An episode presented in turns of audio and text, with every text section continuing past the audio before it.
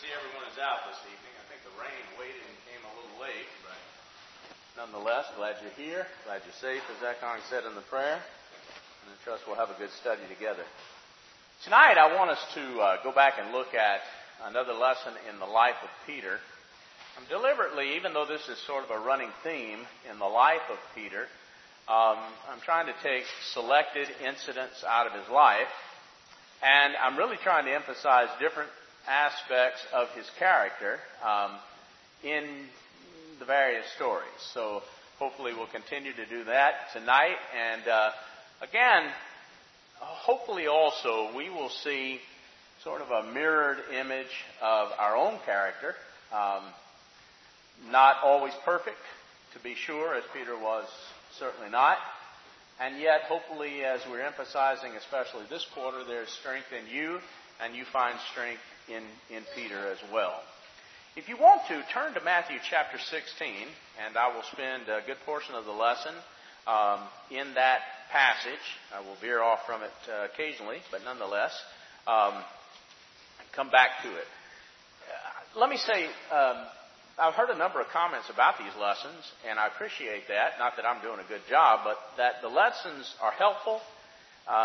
You're enjoying looking at the life of Peter. I think a lot of us, the character of Peter resonates with us, and I'm sure that is the point. But I'm glad you're enjoying, appreciating, or whatever these lessons, and getting something out of it. As we go to Matthew 16. You are well into the public ministry of Jesus. When we looked at the story last time in John 6, we were closer to the beginning than the end. And as we look at this story, we're closer to the end than the beginning of that 3.5-year period. Peter has been with Jesus for some time now. There is a strong relationship, and it is obvious, that has already formed between them. We will come to learn later and see later that they are not only Lord and apostle, not only master and disciple, but they are in fact friends. They are probably, as far as age is concerned, very close in age. Peter may be a little older, but nonetheless, they are close in age. They are friends. And that becomes more and more evident. And it may be because of that Peter, who is already given to and prone to speak up, answer, etc., and that's not always wrong. We saw in John 6 that was a great thing that he did, but it may be one reason why. If you're in a group of people, and especially if there's a difficulty or a difficult question or whatever, you are far more at ease to speak up, to answer, to respond to your friend, and I think we may see some of that. That doesn't always mean you'll be right. And especially in a situation like this, you may make what amounts to a serious mistake. But we'll get to that. As you look at Matthew 6, Jesus has come into the area of Caesarea Philippi. You can see that in verse 13.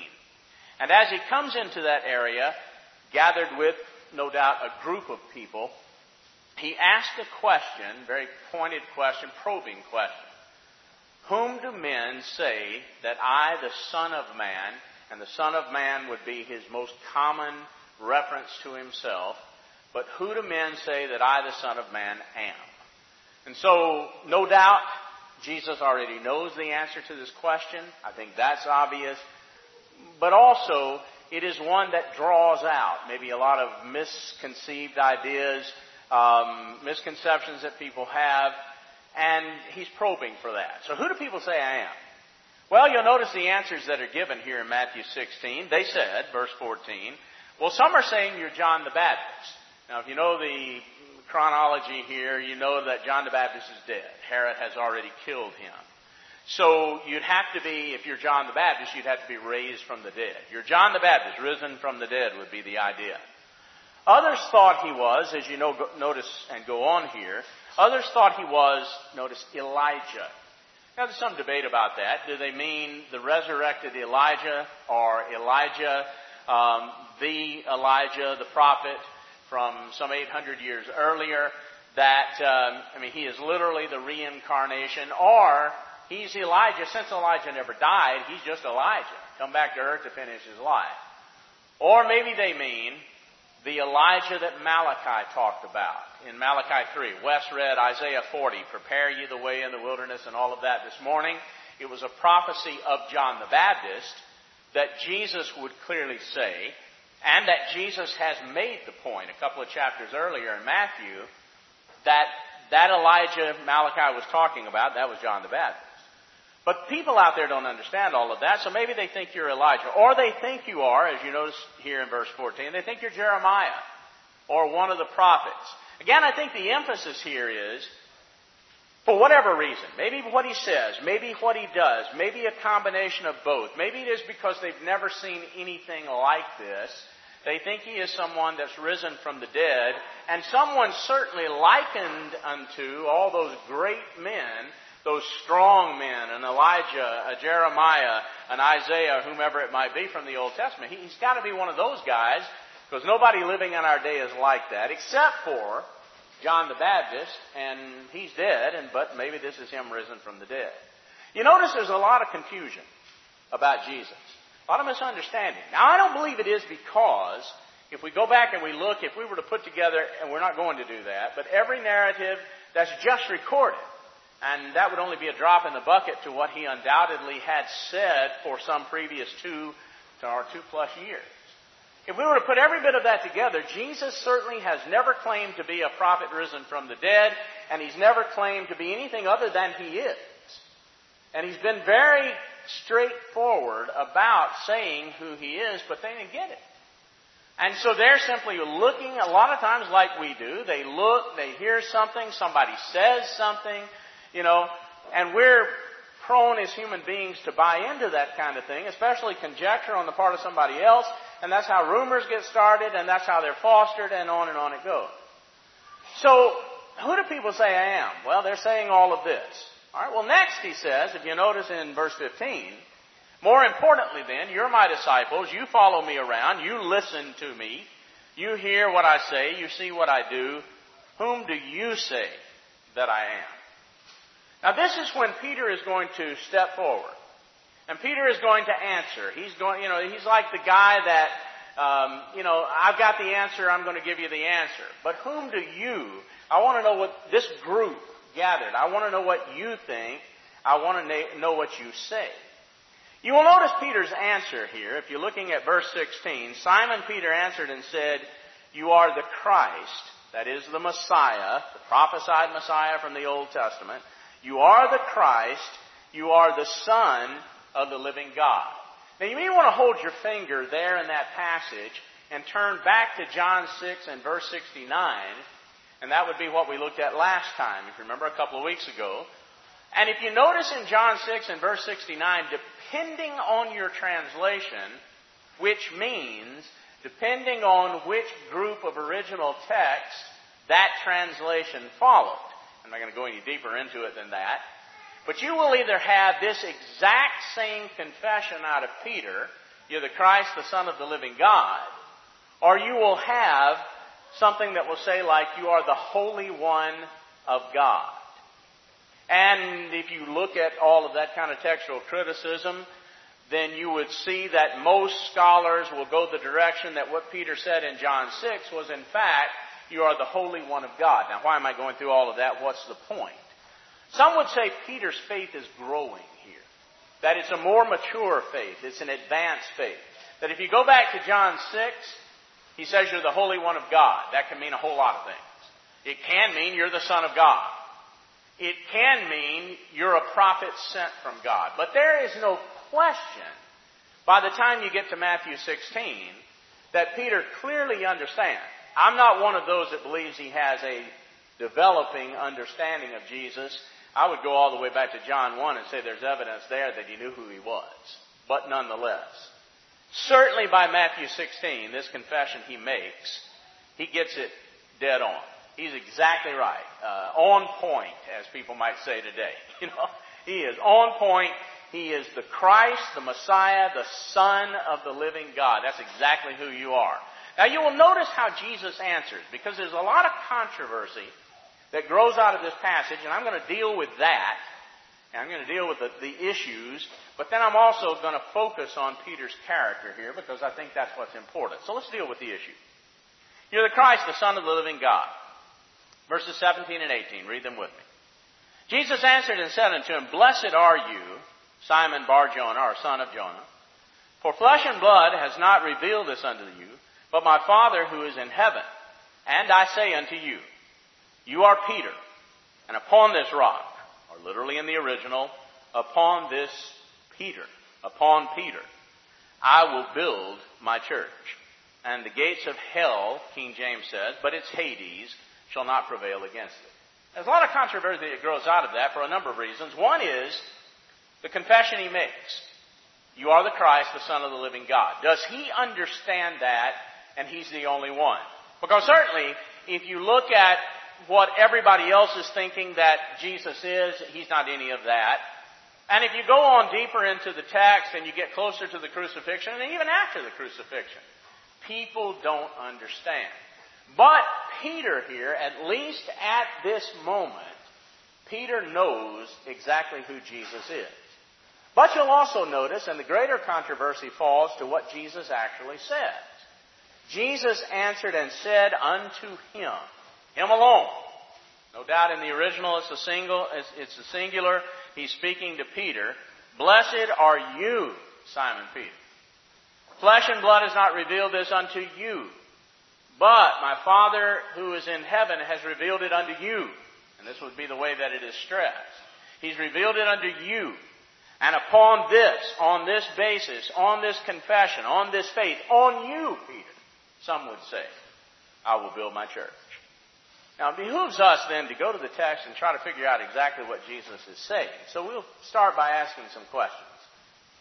My Father has revealed this unto you. Was Jesus saying, you may look at your outlines here and you'll see this down under point number 3 on the front page. Was Jesus saying that Peter had been especially endowed with higher knowledge? Now notice what I'm saying there. That this was not something Peter could have discerned or reasoned or learned from Scripture, but that this was something that God just had to directly and miraculously give him so that he would understand and only he alone would understand it. That would be the question. So is Jesus saying that Peter has been especially endowed with higher knowledge? And if that's so, then go on with me to verse 18, because that would be connected to it if you're buying into that line of reasoning.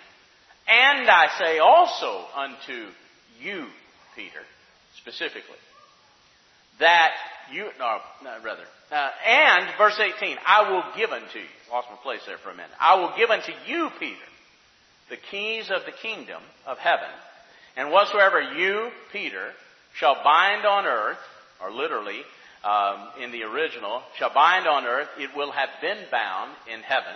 And whatsoever you, Peter, shall loose on earth, it will have been loosed in heaven. So here would be the right, just put it in simple language. What Jesus is saying to Peter is this. God the Father has endowed you and endued you with special knowledge, and only you get it. And that's why you can make this confession, this doctrinal confession that you make, that I am the Christ, the Messiah, you're right. That I'm the Son of the living God, you're right. But more than that, God is going to go on giving you, Peter, the keys of the kingdom. That is, you, Peter, singularly alone are going to be given from heaven that which you will then bind on the earth, and that which you will then loose on the earth. And so, Peter becomes then the single greatest human figure in the kingdom, in the Lord's church, in the days to come. Now, is Jesus saying that? So that would mean, and if we believe that line of reasoning, that would mean that Peter indeed speaks for God. You will bind on earth what has been bound in heaven. You will loose on earth what has been loosed in heaven. So Peter will speak for God. He will deliver the doctrine of God. You see, he will bind and loose commandments and doctrines. He will be vicariously, he will be in the place of Jesus Christ on earth. And that would be the way that people would reason. So in fact, if that's true, go back to verse 18. If that's true, then Jesus is saying, and You in that position and with that authority and with that power, I'll build my church on you. You will become the rock, the Peter, in that sense, Petra, literally, the feminine form of the word Peter. You will become the very foundation of the church. Is that what Jesus is saying? Now, I'll let that resonate with you for a second, and I'm going to ask you a second question. Or, and this is the big or. Or is Jesus saying that Peter has been given higher knowledge? No question about that. Flesh and blood has not revealed this unto you, but my Father who is in heaven. I do want you to hold your finger here, though, and turn over to John 6 for a moment.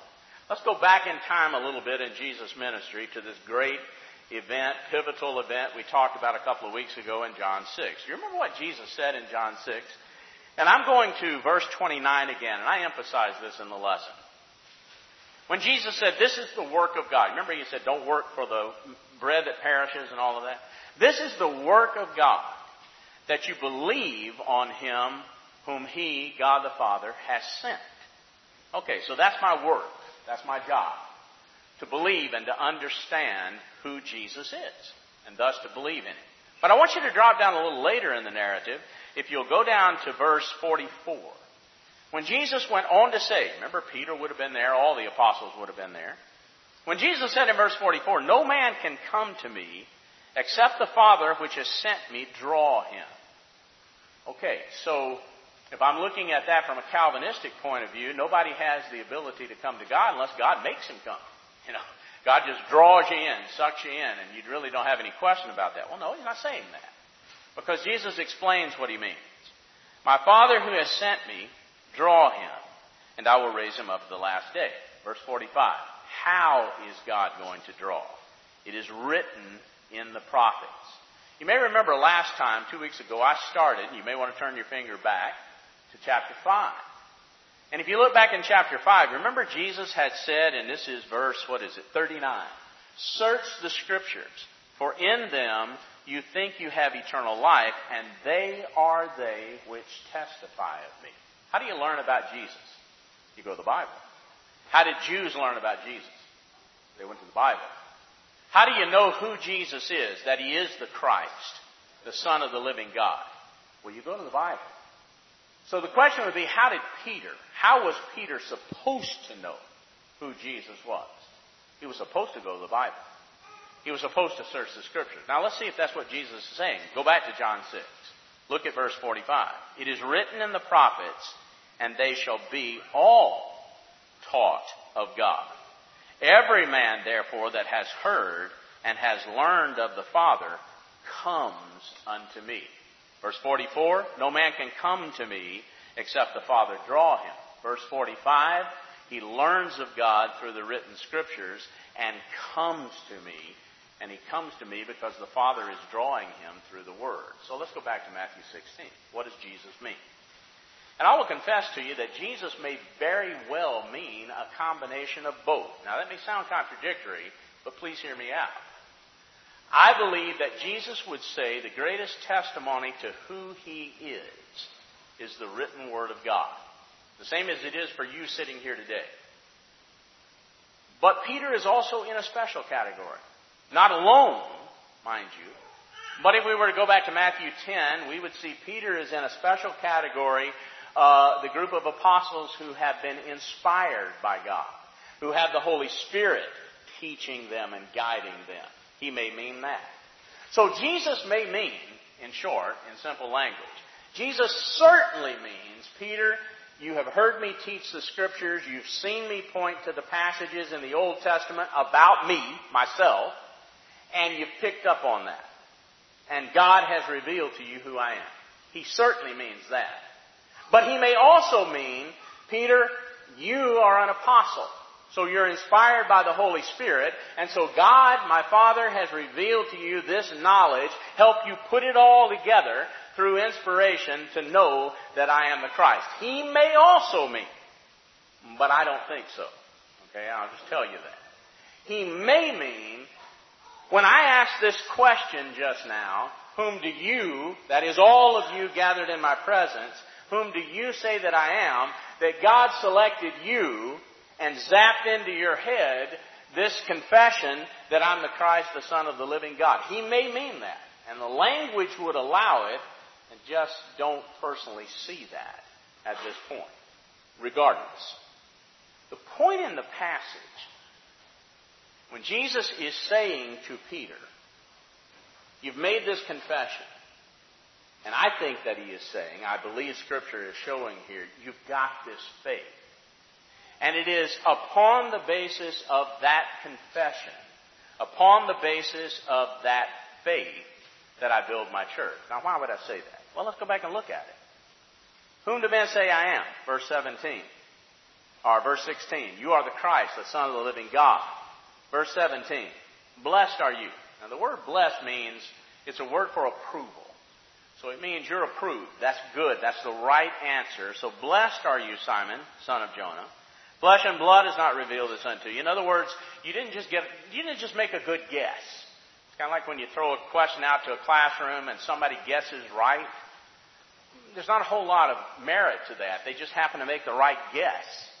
He's saying, that didn't happen here. No, my Father revealed it unto you by any or a combination of those means we said earlier. But I say unto you, verse 18, you are Peter, you are the rock. And I believe that the point he's making here is, you're the rock, which means you're going to stay with it, you're going to stick with it. Right or wrong, you're going to speak up, because there are going to be times when he speaks up and it's not right. We're going to see one of them this afternoon. But right or wrong, he is the rock. He doesn't quit.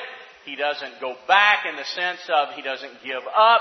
He keeps coming back, and if he gets knocked down, he comes back for more. And that's exactly the faith that God builds his church with. You're Peter.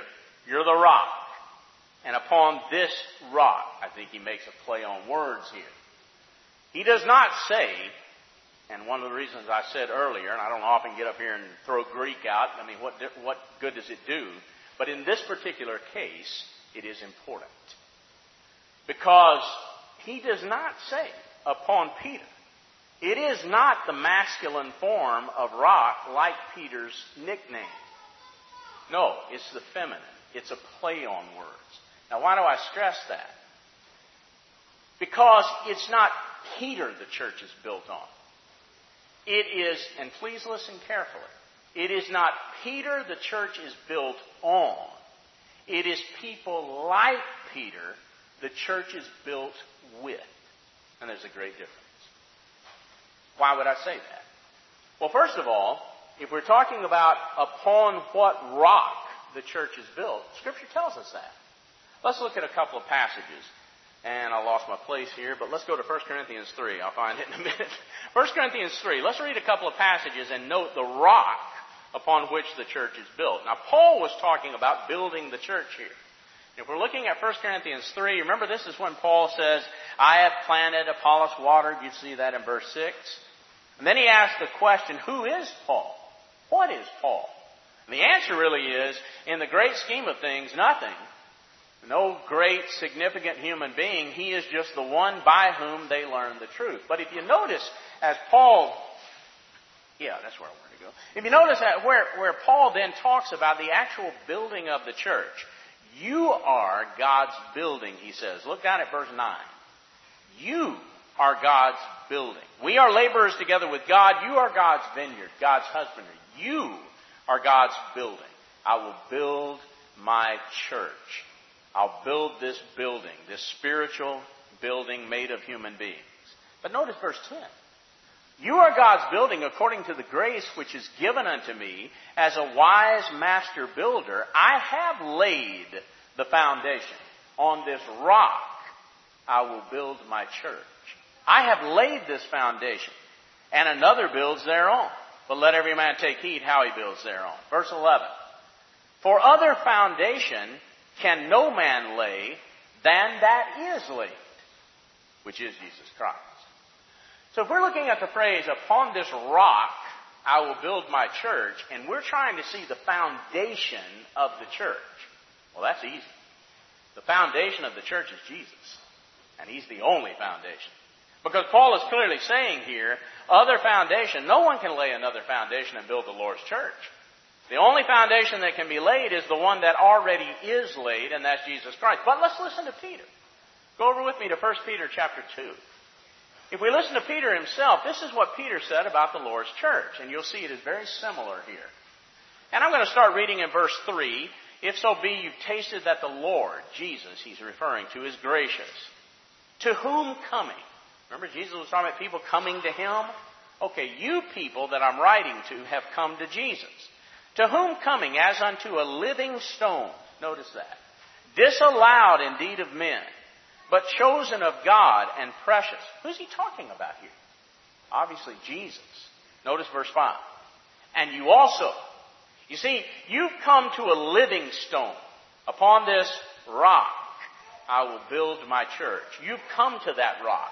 You've come to that living stone. And the one that was disallowed of men, obviously all the treatment, the ill treatment he got from man and so forth, you've come to him. But you also, notice verse 5, are living stone. He is the living stone. You also are living stones. And notice that. You are built up a spiritual house, a holy priesthood, to offer up spiritual sacrifices acceptable to God by Jesus Christ. But he doesn't stop there. He clearly tells you who the rock is. Notice verse 6. Wherefore, that is why also, it is contained in the Scripture, behold, I lay in Zion a chief cornerstone, a rock. And that rock, as he goes on to talk about, is elect and precious. And he that believes in him, him who? The rock. He that believes in the rock becomes what? A living stone. He becomes a member of the church. Now think about that for a moment. You are Peter. You are the rock. And upon this rock, what rock?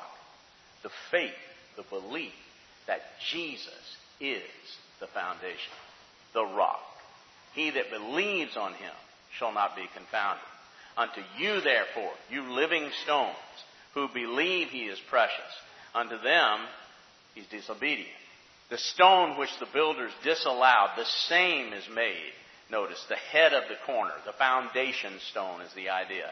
A stone of stumbling, a rock of offense. Peter's making it clear. The church is not built on me. The church is built on Jesus.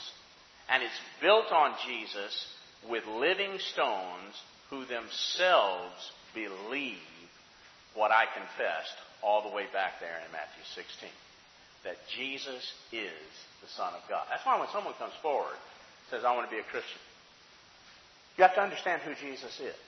You don't have to know everything in the world, but you've got to understand that. You've got to know that he is the Son of God. You've got to confess that. And that's why we ask the question. A lot of times you'll see Wes or me, even in the water up here, and that's where I normally do it. So there can be no doubt. I ask them the question, do you believe that Jesus is the Son of God? And they confess it. They'll say yes. They'll tell you they do in some fashion. And then based on that confession, they can become a Christian. It's that confession Jesus is talking about here. It's that belief Jesus is talking about here. It's like Paul would say in Romans chapter 12 and verses 9 and 10, confession is made unto salvation. The same kind of confession that Peter is making here in Matthew 16. So in every sense, when you're looking at this passage in Matthew 16, and we ask the question, is Jesus pointing to Peter and saying to Peter, you're the foundation of the church and every successor to you? Those who will be in that one single guy who will be in the same position you're in, that's upon that person I'll build the church. No, we're not saying that. He's saying Jesus is the foundation, and it is the belief in Jesus, the chief cornerstone, belief in Jesus, the foundation, belief that he is the Messiah, the Son of God, that the church, by which the church is built. And those people who confess that belief become living stones. Now we continue. Let's go back to Matthew 16 here, though. Because what happens after this, Jesus, says that and obviously avows he's going to build his church and does say, in verse 19, he talks about the keys of the kingdom and all of that kind of thing. And then there's an interesting verse 20 where he says, he charged his disciples that they should tell no man that he was Jesus the Christ. Later time.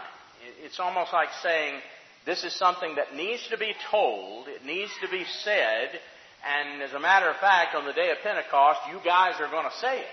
And they do, but not right now. This is not something that you need to run out there and tell everybody about right now. And Jesus will do that a number of times in the Gospels. We see that. Not time to say this, not time to say that. The time is not yet that you are to do this or do that. I have many things to say to you, but not now.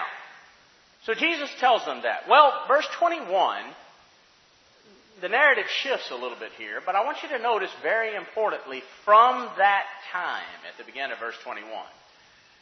This is another point in the ministry where things change. If you were to put all four Gospels together, what you will see coming up to Matthew 16 is masses of people. In fact, you will see times when the crowd will grow and Jesus will say something and the crowd will go down, like we saw in John 6.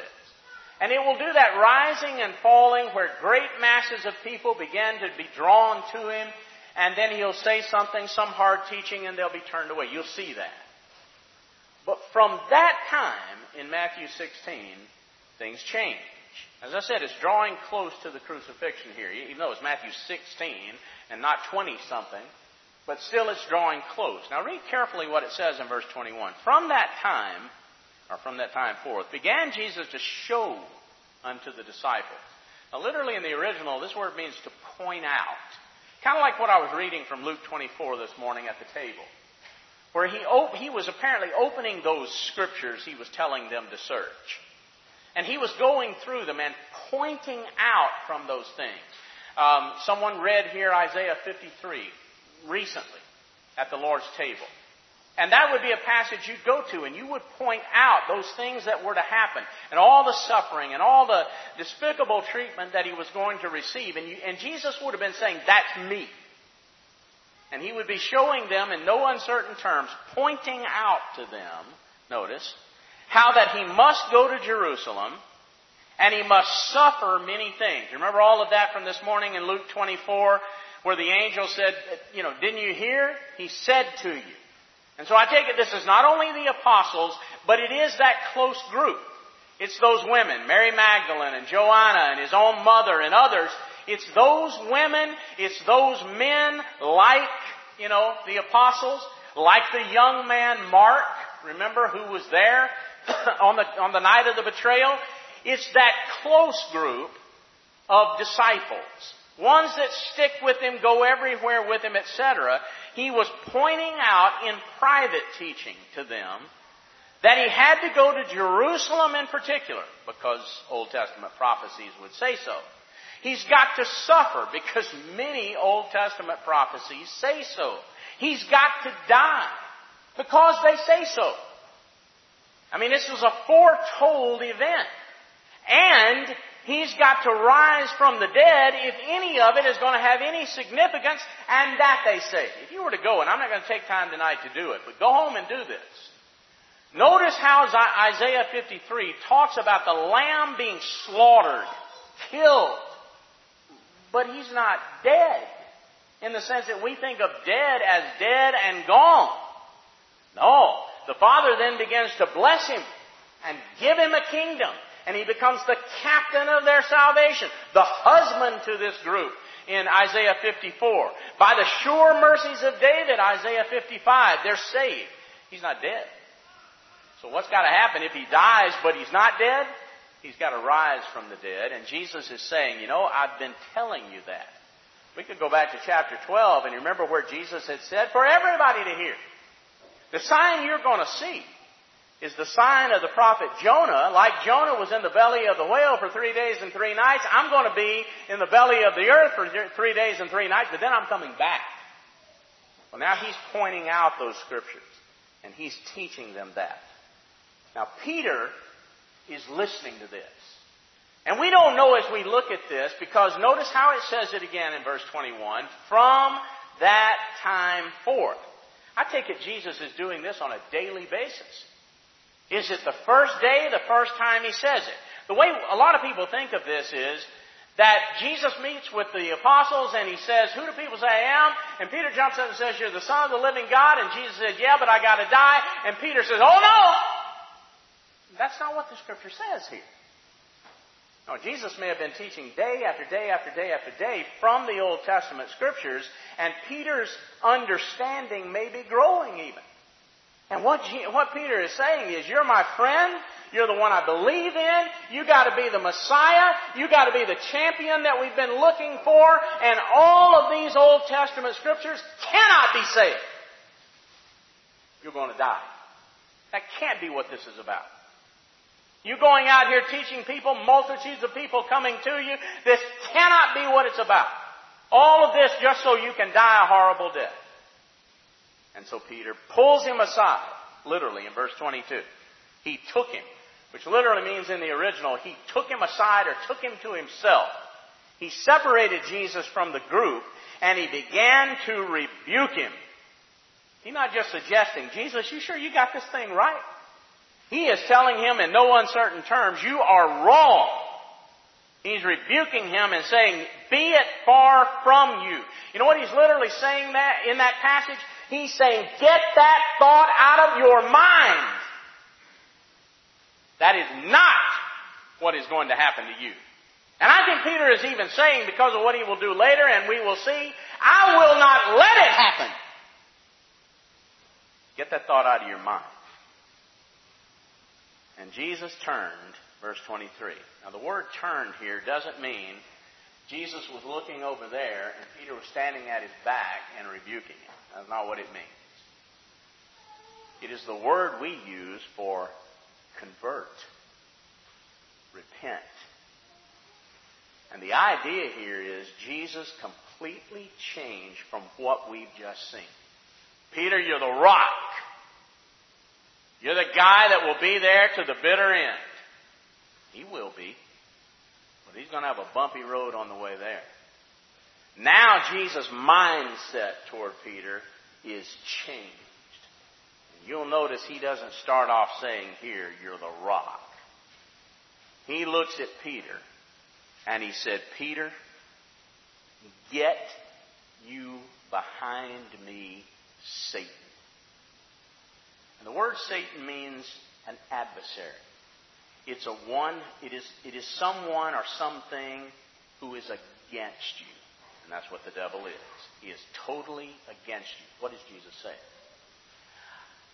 I know that Jesus is opposing what Peter is saying, but I think it's more.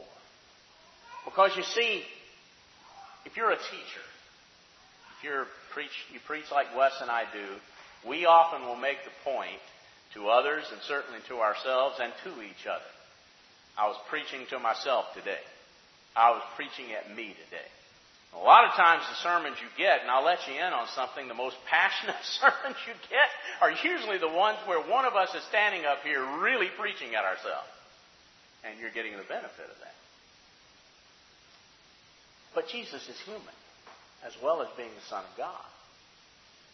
And when you know you've got to face something very troubling. Do we know that the crucifixion and the whole idea troubled Jesus? Of course we do. We look at Luke 22, we look at those passages, we see Jesus in the garden. He's sweating, such huge drops of sweat, it's like blood. He's agonizing. He's saying, Father, if it's possible, let this cup pass from me. Jesus has a human response to this whole thing. And when you've got to go through something like that, you fortify yourself. I have no doubt that you Christians, when you've got to face something really hard, you start digging in the Scriptures. You start reminding yourself of what is there. Now, I know He's the Son of God, but He has a human response to that just like you do. The Scriptures fortify, they strengthen. And so He's going through with His disciples and He's pointing out page by page, that's me. That's what I came for. That's what I've got to do. What is that saying? It is building that resolve. And now here comes Peter and says, no way, Jack!